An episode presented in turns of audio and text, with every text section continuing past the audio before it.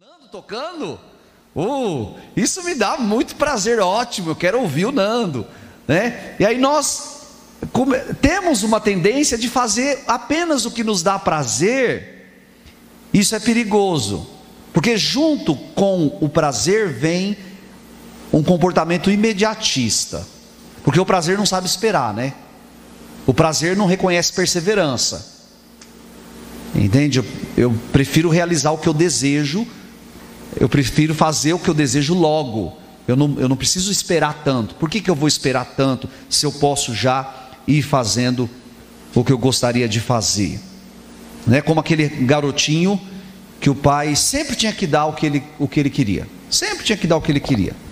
E aí ele falou assim: Pastor, é que se eu não der, ele passa mal. Aí o menino dava dor de barriga e ficava passava mal mesmo quando ele queria alguma coisa, o pai não dava. E o pai então corria comprava para ele sarar. Comprou, sarou. Só que o menino vai crescer. E quando ele for adolescente e estiver passando mal porque quer se deitar com aquela menina, com aquela outra menina, ué, como é que o pai vai fazer? E aí, como é que vai administrar? O caráter dele está treinado nessa direção na direção do prazer. Eu preciso fazer o que eu quero fazer. Eu preciso fazer o que eu quero fazer. Isso vai contra um dos princípios que nós colocamos lá atrás, que é a perseverança. Tá? A perseverança. Uma uma das marcas da nossa época também é a hiperinformação e superficialidade. Tá? Nós temos acesso a tudo, nós é, conhecemos um monte de coisa. Quando alguém trazia uma informação diferente antigamente, nós ficávamos, puxa, que legal, de onde ele tirou, como ele conseguiu pensar isso, que joia. Hoje nós ouvimos assim, hum, de que site será que ele tirou? Né? né? Qual que é a fonte? É... Por quê? Porque nós temos acesso a tudo, a todos os assuntos, e nós conhecemos de tudo, não é? Nós conhecemos tudo. Qual que é o assunto? Ah, eu posso falar, posso dar minha opinião sobre isso. E toda a opinião de todo mundo é bem-vinda. E nós sabemos um pouquinho de tudo. E descobrimos que não sabemos nada. e descobrimos, descobrimos que não sabemos nada. Nós não nos aprofundamos, essa é a verdade. Nós não, não nos aprofundamos. Às vezes, eu gosto de usar slides, mas não faço isso sempre pelo menos na igreja local, eu gosto muitas vezes de abrir o texto, puramente o texto bíblico, sem nenhum slide, para didaticamente mostrar para o pessoal que o que nos interessa é o texto. E se nós não conhecermos o texto, nós, nós, somos, nós somos pobres. Nosso conhecimento está é, é, tá muito, tá muito raso se nós não conhecemos o, o texto. E é interessante, porque quando você usa slides, slides, é mais fácil de, é mais fácil ser superficial. Não é? É mais fácil ser superficial. Porque as pessoas estão olhando para o slide. Olha que interessante, é dinâmico. Aí passa um, passa outro. Olha que interessante. E aí no dia a dia da vida da igreja, é um perigo para o próprio pastor, para o próprio, próprio pregador. Ele pode é, montar, vamos dizer assim, pode montar uma apresentação bonita, não é? Ele monta uma apresentação bonita, as pessoas saem satisfeitas porque viram um vídeo durante a pregação, porque viram slides interessantes. Afinal de contas, elas vivem desse jeito, elas estão vendo vídeo o tempo todo, elas estão vendo slides o tempo todo, elas estão mandando, trocando né, no WhatsApp, trocando isso o tempo todo. Então, quando elas chegam lá e você oferece isso, elas continuam no mesmo ritmo. Por favor, me entenda, não estou criticando quem usa e quem, e quem só prega usando slides, tá? Mas eu estou fazendo uma autocrítica. Difíceis ou terríveis, é, já estamos nele, né, pastor? Já estamos nele. É, temos dificuldade. Então, essa consciência pluralista que vem a partir da prateleira afeta, a princípio, está lá na prateleira do mercado. mas vem para a prateleira da fé e passa pela pluralidade de opções e pelo, e pelo descartar facilmente, inclusive coisas que seriam inegociáveis. Que o Evangelho, o Evangelho não abre mão delas e nós abrimos com maior facilidade, porque esse é o nosso dia a dia. Nós precisamos. Eu concordo com o pastor. É... Não dá para abordar tudo. Então eu já vou dizendo de cara: tudo que eu vou falar para vocês não é meu. Você tem que, quando você fala de consciência pluralista e a igreja, você tem que montar nos ombros de pessoas que já estudaram muito mais do que a gente.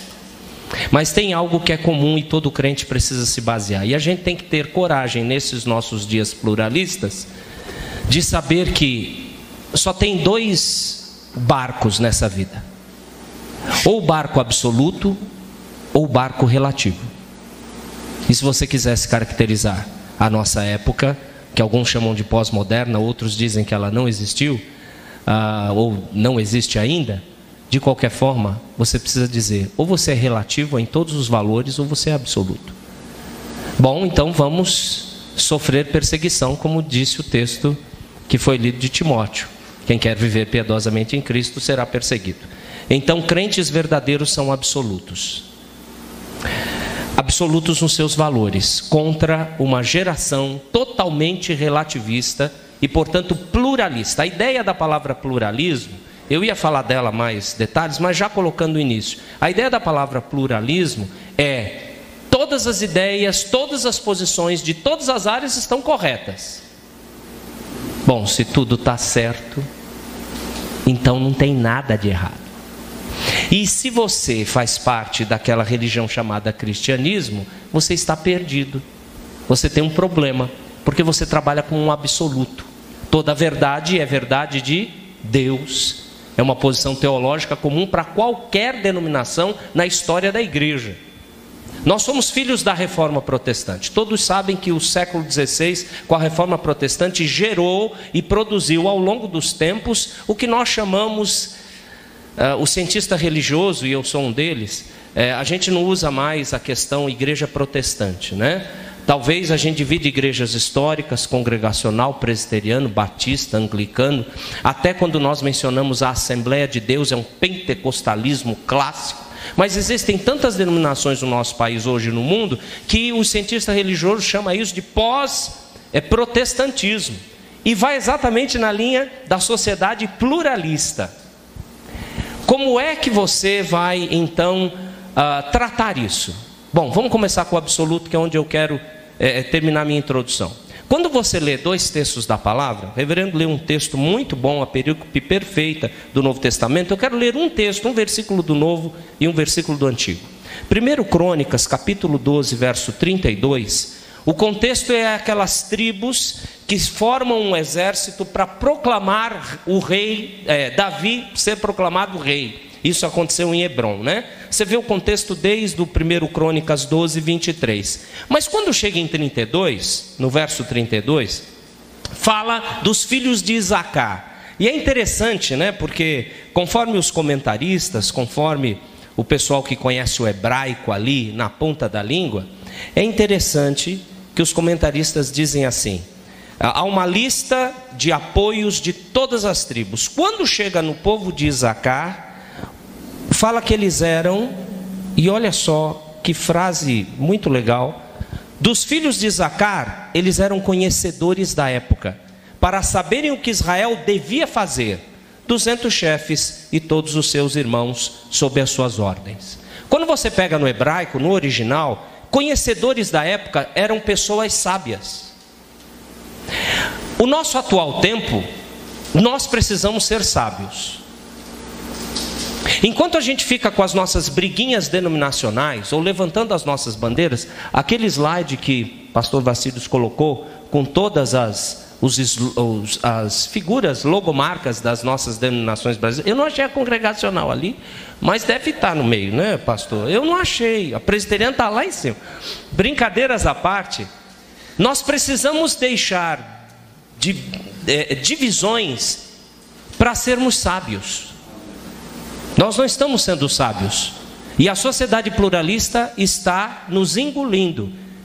Tudo que, que nós ouvimos nessa primeira palestra está perfeito. É a base para a gente poder agora discutir o que é que está acontecendo e o que, que nós devemos fazer. Na verdade, nós estamos atrasados, né?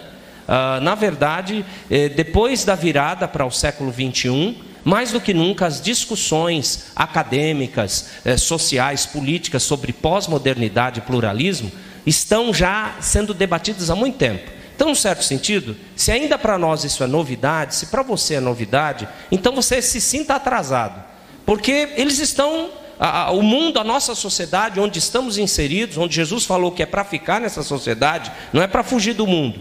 E, e, a oração sacerdotal de João 17, em João 17, o Senhor Jesus foi muito claro quando ele orou ao Pai eterno: Não peço que os tires do mundo, mas que os livres do mal.